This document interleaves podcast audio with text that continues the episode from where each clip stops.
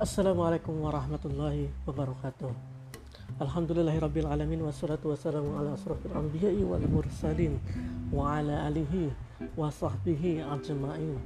Asyhadu an la ilaha illallah wa asyhadu anna Muhammadan abduhu wa rasuluhu la nabiyya ba'da. Alhamdulillah kembali lagi kita bertemu setelah sekian lama uh, hiatus. Akhirnya di tahun baru ini 2021 kita bertemu lagi dengan kami Muslim Art Thinker. Kembali kami ingin melanjutkan podcast yang sempat tertunda. Ya, pada kesempatan sebelumnya kita membahas mengenai sistem politik Islam yang khas yang namanya adalah khilafah di mana pemimpinnya bergelar khalifah Sebagaimana sistem-sistem politik dan kepemimpinan yang lainnya memiliki nama khas masing-masing, maka dia memiliki ciri khas masing-masing. Dan tidak bisa disamakan antara satu sistem dengan sistem lainnya. Meski apa sebutan saja berbeda, pasti sistemnya juga akan berbeda. Baik, pada kesempatan kali ini kami akan membahas mengenai sistem sosial dalam Islam. Kemarin kita telah membahas sistem ekonomi, lalu kita membahas sistem politik. Maka pada kesempatan ini kami akan membahas sistem sosial atau pergaulan di dalam Islam yang berbeda dengan sistem-sistem lainnya. Nah, sistem pergaulan dalam Islam itu berbeda dengan sistem pergaulan dalam kapitalisme ataupun dalam komunisme di mana dalam komunisme atau kapitalisme mereka tidak mengenal adanya pemisahan antara kehidupan umum dengan kehidupan khusus. Mereka juga tidak mengenal pemisahan antara kehidupan wanita dengan pria. Dalam sistem komunisme atau sistem kapitalisme kehidupan lelaki dan wanita itu bercampur di sekolah mereka satu kelas bisa bercampur antara laki-laki dan perempuan. Di tempat kerja mereka bercampur antara laki-laki dan perempuan. Di tempat uh, transportasi di mungkin tempat apalagi berbagai macam tempat kegiatan umum mereka mencampur adukan antara lelaki dengan perempuan. Kemudian mereka juga tidak memiliki aturan khusus bagi lelaki dan perempuan ketika mereka ada di tempat umum bagaimana pakaian yang harus dikenakannya? Dan mana pakaian yang boleh digunakan di tempat uh, khusus saja atau privat saja di rumah saja? Itu yang dimiliki oleh sistem komunisme dan sistem kapitalisme. Nah, makanya wajar. Kalau kita lihat uh, problematika umat saat ini di dalam hidup di dalam sistem komunisme atau kapitalisme maka di situ marak yang terjadi marak terjadi yang namanya uh, pelecehan seksual ya kan? terutama dalam sistem kapitalisme tentunya yang mana mengedepankan pergaulan bebas di mana seseorang bebas bergaul bebas bergaul dengan apa saja siapa saja dan dengan cara apa saja akibatnya yang terjadi adalah hamil di luar nikah itu biasa. Antara lelaki dan wanita berhubungan sebelum menikah itu biasa di negara-negara barat ya. Menganut kapitalisme secara tulen itu hal biasa itu bukan tabu. Seks itu menjadi kebutuhan primer. Tidak perlu menikah. Kalau hanya untuk seks kata mereka. Kemudian kita lihat juga bagaimana tingkat pelecehan seksual kasus pelecehan seksual di negara-negara barat. Begitu di negara-negara muslim. Misal seperti India. Di India itu adalah negara nomor satu yang tingkat pelecehan seksual, seksual itu paling tinggi terhadap wanita. Maka hati-hati perempuan di India itu kalau dia tidak ditemani oleh uh, seorang lelaki atau keluarganya maka bisa jadi kalau dia berjalan di malam hari dia bisa menjadi korban pelecehan seksual. Itulah yang terjadi di dunia saat ini. Wanita tidak bisa aman berjalan keluar rumah. Apalagi dengan pakaian yang mengundang nafsu birahi para lelaki. Nah, di sinilah yang membedakan antara kapitalisme, komunisme dengan Islam. Di dalam Islam, kehidupan lelaki dan wanita itu terpisah di tempat umum. Jadi ada tempat umum, ada tempat khusus. Tempat umum adalah seperti misal pasar, rumah sakit, sekolah, itu adalah tempat-tempat umum. Sedangkan tempat khusus ini adalah rumah, di dalam rumah masing-masing. Nah, Islam membedakan mengajarkan kepada kaum muslim dan mus dan muslimah bagaimana cara berpakaian seseorang di tempat khusus dan di tempat umum. Bila seorang muslimah dia berada di tempat yang khusus di rumahnya sendiri di dalam rumah hanya ada mahramnya maka dia, dia boleh tidak mengenakan hijab dia tidak boleh tidak mengenakan jilbab boleh tidak mengenakan kerudung. Karena di rumah adalah mahramnya dan tidak ada yang melihat dia selain daripada orang di rumah yang merupakan mahram atau keluarganya yang memiliki hubungan kekeluargaan dengan dia. Begitu pula dengan lelaki. Boleh memakai celana yang pendek sekali di dalam rumah. Tapi hal itu berbeda ketika ada di tempat umum. ketika laki ataupun wanita itu berada di tempat umum, mereka memiliki aturan pakaian tertentu yang khusus yang mana wajib dijalankan, yaitu mereka wajib menutup auratnya. Ketika di tempat khusus di rumah dan di situ hanya ada mahram maka mereka tidak wajib menutup auratnya. Mereka hanya wajib berpakaian sopat tapi tidak wajib menutup seluruh auratnya seperti rambut dan lain sebagainya. Lagi wanita penggilingan tangan kemudian uh, kaki dan lain sebagainya. Begitu pula dengan lelaki tapi begitu mereka di luar rumah maka mereka wajib menutup auratnya secara keseluruhan. Aurat lelaki adalah dari pusar sampai ke uh, mata kaki ada yang bilang sampai ke uh, apa namanya dengkul gitu ya sesuatu dengkul apa itu bahasa Indonesia yang berwal saya kurang tahu kalau perempuan Nah, maka ini sesuai dengan dalam surat An-Nisa dijelaskan bahwa aurat perempuan itu adalah seluruh tubuh kecuali hada wa hada Allah dalam Al-Quran. Apa itu hada wa? Yaitu adalah kata Nabi adalah wajah dan telapak tangan.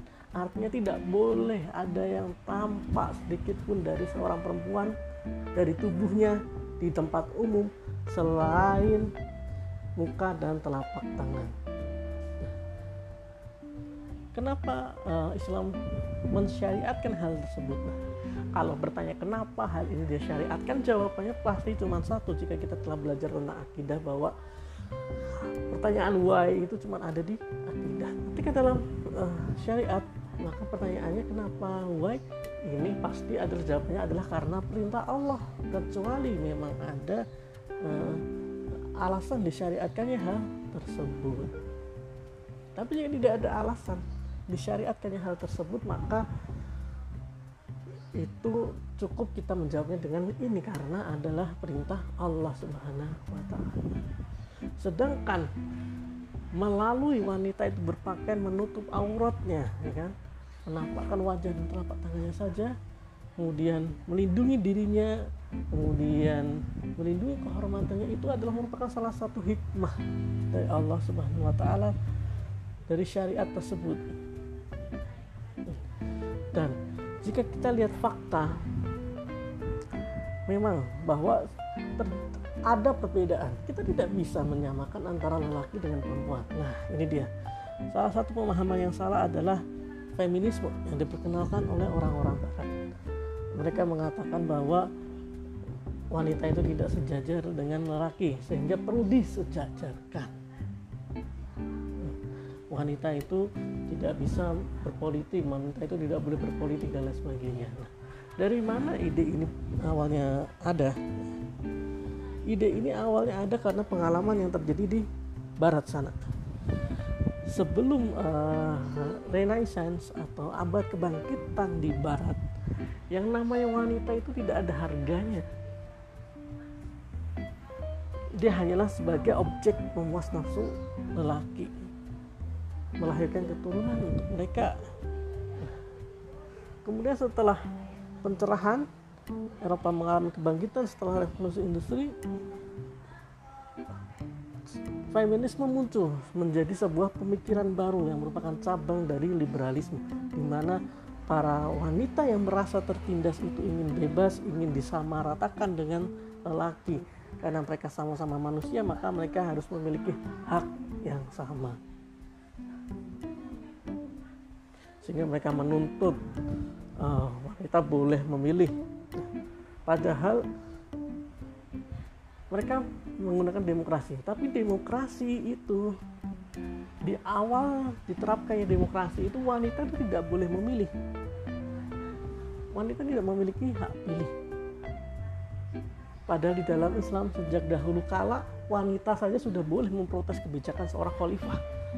Sebagaimana kisah seorang wanita yang datang kepada Khalifah Umar bin Khattab mengadukan tentang kebijakan Umar bin Khattab agar mahar itu tidak terlalu mahal. Lalu dikritik oleh wanita tersebut dan mengutip ayat dan mengatakan bahwa ini adalah hak para wanita tidak boleh dibatasi, tidak boleh ditentukan oleh kepala negara. Lalu apa kata Umar? Wanita ini benar dan Umar salah. Wanita mengkritik kepala negara. Diperbolehkan dalam Islam. Bahkan seorang wanita memiliki institusi pendidikan yaitu Universitas Al-Qarawiyun yang ada di Maroko yang sampai saat ini masih berdiri tegak. Berbeda dengan orang-orang barat, wanita tidak boleh mendapatkan pendidikan yang layak. Wanita tidak boleh memiliki hak politik semacam memilih. Wanita juga tidak boleh uh, apa namanya melakukan pekerjaan yang dilakukan oleh laki-laki. Akibat dari hal ini akhirnya muncullah gerakan yang namanya feminisme ini ingin menyamaratakan uh, antara wanita ini dengan lelaki. Padahal fakta dan fitrah wanita dengan lelaki itu berbeda. Memang ada hal yang bisa sama antara lelaki dan perempuan. Misal dalam hal pendidikan akses ke pendidikan maka itu tidak boleh dibatasi. Wanita juga memiliki hak untuk pendidikan. Tetapi dalam hal semacam menjadi pemimpin kepala negara maka di sini kalau dalam Islam diatur bahwa wanita tidak boleh menjadi seorang kepala negara. Melakukan amar ma'ruf nahi mungkar boleh. Check and balance mengkritik penguasa boleh tapi tidak boleh menjadi kepala negara. Nah, ternyata hikmah dari ini adalah ternyata memang ada perbedaan secara fitrah antara lelaki dengan wanita. Di mana lelaki itu lebih main logikanya dibandingkan perasaannya akalnya lebih tajam dibandingkan perasaannya. Sedangkan wanita itu kebalikannya. Perasaannya itu lebih tajam dibandingkan dengan logika. Makanya sebuah hikmah dari Allah SWT kenapa Allah memberikan tugas kepada wanita untuk di rumah mendidik generasi peradaban generasi pembangun peradaban. Sedangkan Allah memberikan lelaki itu tugas di luar untuk melakukan aktivitas-aktivitas uh, ma'iyah atau mencari nafkah. Dan melakukan aktivitas riayah dan aktivitas siasah politik untuk mengatur urusan umat. Karena memang keunggulan dari logika seorang lelaki adalah dia mampu berpikir lebih jernih. Ketika ada suatu permasalahan dia lebih mengedepankan logikanya. Maka dalam hal politik hal ini dibutuhkan agar tidak mudah ditipu oleh lawan-lawan politiknya tidak mudah ditipu oleh musuh-musuh Islam. Melalui akalnya inilah muncul uh, ide-ide brilian yang luar biasa. Ya dengan ide tersebut mereka berhasil menaklukkan negeri-negeri yang dikuasai oleh kezaliman. Ini salah satu kehebatan dari laki. Sedangkan kehebatan dari wanita ini adalah perasaannya bagaimana dia mampu melakukan beberapa pekerjaan sekaligus mengasuh anak kemudian uh, apa namanya melakukan pekerjaan rumah tangga sekaligus mendengarkan kajian mungkin belajar sekaligus lewat suara lewat audio. Sedangkan lelaki tidak bisa dia hanya bisa fokus pada satu hal karena pandangannya memang terbatas kemudian perbedaan lainnya adalah ketajaman daripada indera. Ketajaman indera dari lelaki itu lebih tajam daripada perempuan. Itulah mengapa seorang lelaki dapat dengan mudah tergoda dengan uh, seorang perempuan. Karena indera lebih tajam. Ketika dia melihat seseorang perempuan yang dia menampakkan auratnya atau dia mendengar suara-suara dari uh, perempuan yang mana menggoda dia. Kemudian dia menyentuh tangan seorang perempuan dan lain sebagainya. Maka itu cukup mudah untuk membangkitkan nafsunya. Karena indranya sangat tajam. Ketajaman indera inilah yang menyebabkan logikanya itu lebih tinggi daripada perasaannya tetapi eh, efek eh, lain daripada ketajaman indera ini menyebabkan dia mudah sekali nafsu dibangkitkan oleh adanya seorang wanita yang menggoda dia. Maka dari itu kelemahan terbesar seorang laki adalah wanita. Sedangkan kelemahan terbesar seorang uh, wanita itu adalah harta kata Nabi Sallallahu Alaihi wanita dia tidak bisa melakukan keputusan yang rasional ketika ada uh, suatu yang mendesak negara sedang dalam hal kritis. Maka yang akan depankan adalah perasaannya. Seperti bila jika dia ada orang yang mengkhianatinya dia tidak uh, akan sulit mengetahui hal tersebut. Karena mungkin dia hanya melihat orang tersebut sepertinya baik. Karena perasaannya lebih didahulukan daripada logikanya. Ini menunjukkan clear sekali bahwa secara fitrah itu wanita dan pria itu ada perbedaan memang. Ada tugas yang tidak bisa dilakukan oleh wanita dan ada tugas yang tidak bisa dilakukan oleh pria. Lelaki memiliki kemampuan fisik yang lebih kuat daripada wanita. Untuk itulah kenapa lelaki itu disyariatkan berjihad. Visabilillah sedangkan wanita memiliki kepekaan dan perasaan lebih kuat. Itulah kenapa? Karena itulah hikmahnya adalah wanita disyariatkan menjadi ibu rumah tangga mengasuh anak-anak yang generasi-generasi selanjutnya. Tidak bisa ditukar tugas tersebut. Setelah wanita karena dia ingin sama dengan lelaki maka dia jihad maka walaupun dia mungkin bisa tetapi dia tidak akan sesempurna lelaki ketika melakukan jihad fi sabilillah. Begitu pula seorang lelaki ketika dia me, apa namanya? mengasuh anak sebagus apa pun itu tidak akan sempurna, lebih baik daripada perempuan ketika perempuan itu mengasuh anak. Memang ada perbedaan antara lelaki dengan perempuan. Makanya sebenarnya kita tidak bisa menyamaratakan antara tugas lelaki, lelaki dan perempuan dalam segala hal. Ada beberapa bidang yang antara lelaki dan perempuan itu bisa disamaratakan, tetapi ada banyak bidang lain di mana lelaki dan perempuan itu tidak bisa diberikan tugas yang sama. Dan ini adalah fakta. Ini ada fitrah ketika pemikiran itu tidak mengapa namanya uh, dilandasi tidak melihat fitrah tidak melihat fakta maka ini bukan pemikiran yang rasional lagi. Maka dari itu ide feminisme itu bukanlah sebuah ide yang rasional. Karena dia tidak dilandasi oleh adanya fakta terhadap fitrah antara lelaki dengan wanita. Dia tidak tahu dan mungkin dia tidak mau tahu dan tidak melihat hal itu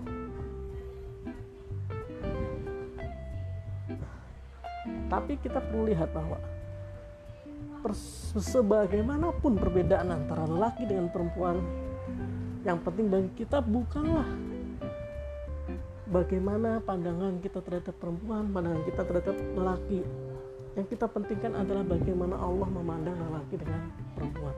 Dan Allah banyak nyatakan di dalam Quran bahwa yang Allah pandang terhadap manusia itu bukanlah bentuk tubuhnya, jenis kelaminnya, kulitnya, ataupun hartanya, tetapi yang Allah pandang itu hanyalah iman dan amalnya.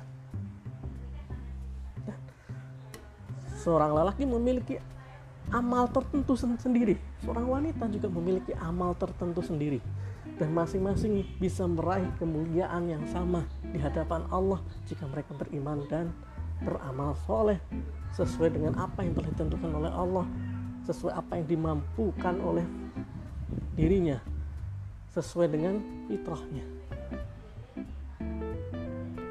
Ya, itulah sedikit perbedaan antara laki dan perempuan. Untuk itulah kenapa perempuan itu disyariatkan menutup eh, salah satu hikmah lagi maaf ketika di luar rumah disyariatkan menutup. Itu selain untuk menjaga diri sang perempuan itu juga menjaga diri sang lelaki. Di samping itu lelaki diperintahkan oleh Allah SWT di luar rumah untuk menundukkan pandangannya. Ketika dia melihat rumah itulah antara lelaki dan perempuan di dalam rumah dan di luar rumah di dalam tempat khusus dan tempat umum. Lanjut bagian kedua tentang adanya pemisahan antara lelaki dan perempuan di tempat umum. Nah ini perbedaan Islam dengan komunisme. Tidak diperbolehkan adanya campur baur antara lelaki dengan perempuan di dalam kehidupan umum atau yang disebut sebagai ihtilat tidak boleh ada interaksi. Dalam Islam tidak boleh ada tidak ada persahabatan antara seorang lelaki dan seorang perempuan yang bukan muhrim kecuali dalam satu hal yaitu dalam pernikahan. Jadi dalam Islam tidak boleh ada seorang perempuan itu punya sahabat lelaki dan sebaliknya yang bukan mahramnya. Kecuali itu adalah istrinya kecuali itu adalah suaminya. Bahkan dalam Islam ketika ada sebuah sekolah membangun sebuah sekolah harus dipisahkan antara kelas lelaki dengan kelas perempuan. Tidak boleh sampai ada interaksi sama sekali antara lelaki dan perempuan yang bukan muhrim. Bahkan jika mereka ketahuan berdua-duaan maka di situ akan ada uh, polisi syariah yang akan uh, menciduk ya gitu. mereka menanyai mereka. Kenapa mereka berdua? Apakah kalian itu mahram? Itu tidak diperbolehkan bahkan sampai berzina. Maka bisa dijatuhi hukuman terhadap pezina yang sangat berat hukumannya yaitu cambuk. Sebegitunya Islam menjaga interaksi antara laki dan perempuan di tempat umumnya harus dipisah. Kecuali di dalam pasar dan rumah sakit.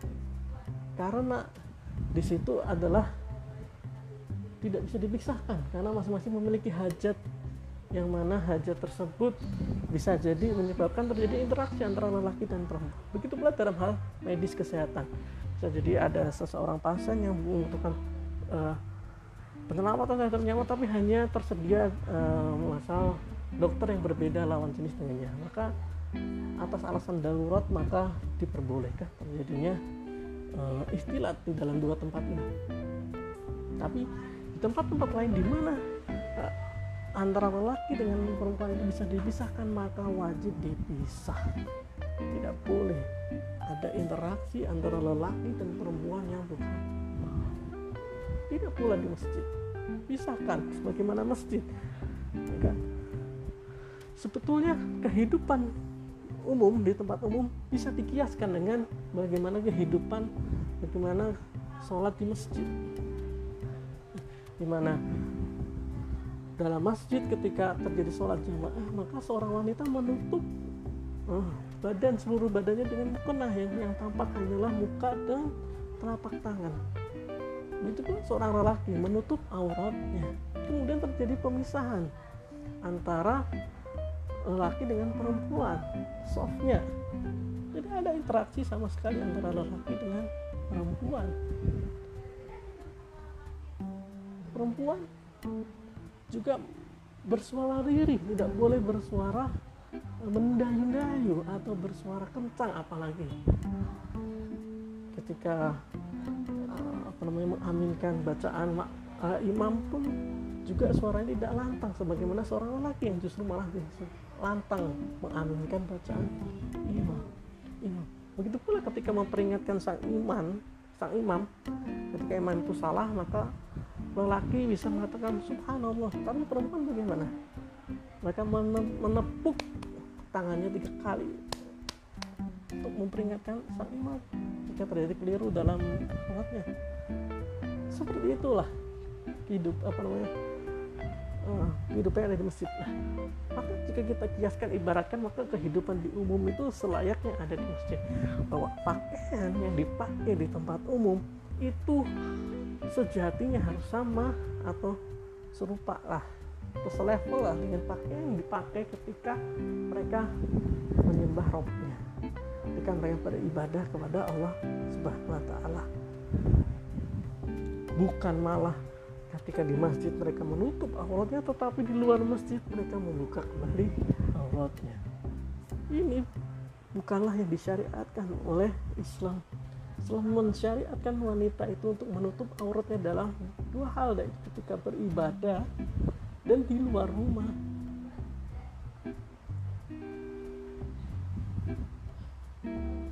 Maka dari itu akan sulit dijumpai dalam Islam itu terjadi banyak kasus pelecehan seksual. Apalagi terjadi yang namanya selingkuh. Bahas tentang selingkuh di dalam kapitalisme pun hal fenomena ini pun sering juga terjadi. Perselingkuhan. Kenapa perselingkuhan itu terjadi? Karena adanya interaksi antara lelaki dan wanita yang bukan mahram berinteraksi secara terus menerus apalagi sang wanita nadanya mendayu-dayu ya, tidak menggunakan hijab yang syar'i. Maka itu lama kelamaan akan mengundang rasa di dalam hati seorang pria. Dan ini memang fitrahnya begitu. Seorang pria itu mudah tertarik dengan uh, suara wanita yang mendayu-dayu wajah wanita yang rupawan apalagi berdandan ya tubuh seorang wanita indranya tajam. Hingga akhirnya timbul rasa lalu setan pun datang dan mereka tidak mengetahui syariat terjadilah perselingkuhan itu. Terjadilah yang namanya pacaran dan lain sebagainya. Dan bahkan hingga sampai berzina dan lain sebagainya. Ini akibat adanya ikhtilat adanya interaksi antara lelaki dan perempuan yang bukan mahram. Yang sebenarnya tidak boleh terjadi karena dalam Islam kehidupan lelaki dan perempuan itu harus terpisah. Bahkan tidak boleh ketika ada rapat dalam masjid antara misal ada takmir lelaki dengan mungkin majelis ibu-ibu rapat berbarengan bertukar pendapat walaupun dipisahkan hijab itu tidak diperbolehkan. Satu dalam satu struktur kepanitiaan. Karena di situ memang bahaya bisa menimbulkan adanya interaksi antara lelaki dan perempuan. Yang mana jika hal itu terjadi terus menerus apalagi ketika mereka sedang ada masalah dan pasangannya masing-masing bisa memicu bibit-bibit selingkuhan inilah yang oleh Islam kalaupun ada panitia laki dan perempuan maka panitia itu harus dipisah. Struktur organisasi sendiri. Mereka memiliki agenda sendiri. Jika mereka, mereka ingin memiliki agenda uh, bersama ya mungkin ketua yang laki-laki uh, mungkin si imam maka ketua yang si ibu-ibu adalah istri dari sang imam. Sehingga mereka sharing ya apa namanya rapat itu antara suami dan istri saja sehingga tidak terjadi yang namanya ikhtilat misal seperti itu.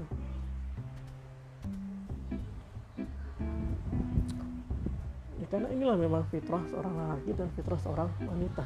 Yang mana ketika dua-keduanya bertemu apalagi dalam intensitas yang sering makanya hal ini dapat menyebabkan terjadinya timbulnya sebuah rasa yang jika dipupuk maka hal itu bisa menjadi sebuah maksiat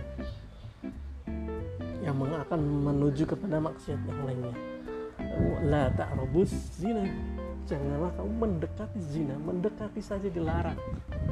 Apalagi berzina itu sendiri. Nah baik inilah perbedaan Islam dengan kapitalisme dan komunisme. Adanya perbedaan antara tempat umum dan tempat khusus di mana dalam eh, kapitalisme atau komunisme tidak ada pengaturan semacam itu. Apalagi dalam kapitalisme harus dibebaskan sebebas-bebasnya sehingga wajar saja kita lihat bagaimana perempuan-perempuan di zaman kapitalisme atau komunisme ini mereka bebas keluar mana saja tanpa menutup auratnya bebas berinteraksi dengan siapa saja dengan cara apa saja bagaimanapun caranya bahkan sampai timbul adanya penyelewengan seksual antara lelaki dengan lelaki, wanita dengan wanita, lelaki dengan hewan, lelaki dengan uh, apa namanya AI, Android dan lain sebagainya, boneka. Innalillahi wa inna ilaihi raji'un. Inilah akibat tidak ada pemisahan antara uh, pemisahan apa tidak ada aturan tentang pakaian yang perlu dikenakan di tempat umum dan tempat khusus. Begitu pula di tempat umum tidak ada aturan. Yang kedua adalah tidak ada aturan pemisahan antara kehidupan lelaki dengan kehidupan perempuan. Sehingga terjadi interaksi, terjadi ikhtilat yang mengakibatkan banyak permasalahan sosial dan pergaulan di dalam kehidupan bermasyarakat dan bernegara. Kemudian juga seorang wanita ketika dia berpergian jauh, nah seorang wanita itu harus ditemani oleh mahramnya. Ketika ia harus berpergian jauh, tidak boleh seorang wanita itu ketika berpergian jauh tidak ditemani oleh mahramnya. Entah itu bapaknya, suaminya, atau mungkin uh, saudara kandungnya. Ini adalah bentuk penjagaan Islam terhadap wanita. Berbeda dengan kapitalisme di mana membebaskan wanita itu pergi ke mana saja. Alhasil uh, muncul dalam berita mungkin lihat banyak kasus pemerkosaan, kasus pelecehan seksual dan lain sebagainya. Wanita jadi tidak aman pergi ke mana saja seperti yang di India tadi. Di dalam Islam selain dijaga dengan uh, apa namanya menutup auratnya tempat umum bentuk penjagaan lain Islam terhadap wanita itu adalah dengan adanya mahram yang selalu menemani seorang wanita ketika melakukan perjalanan terutama perjalanan-perjalanan jauh bahkan dalam ibadah haji dan umroh diwajibkan bagi seorang wanita itu memiliki mahram yang mendampingi dia. Jika tidak ada maka dia tidak boleh melaksanakan ibadah tersebut walaupun itu adalah ibadah. Ibadah yang luar biasa. Tapi saking apa ya bagaimana Islam itu begitu menjaga memuliakan kaum wanita daripada fitnah daripada laki-laki yang tidak baik. Wallahu a'lam Apabila ada kebenaran itu murni datangnya dari Allah Subhanahu wa taala. Dan ada apabila ada kesalahan itu murni dari kami apabila ada saran kritik komen uh, atau pertanyaan silahkan bisa ditanyakan ke dalam uh, Instagram kami Muslim Art Thinker atau di Facebook page kami Muslim Art Thinker. Sekian. Wabillahi taufiq wal hidayah. Wassalamualaikum warahmatullahi wabarakatuh. Salam pemikir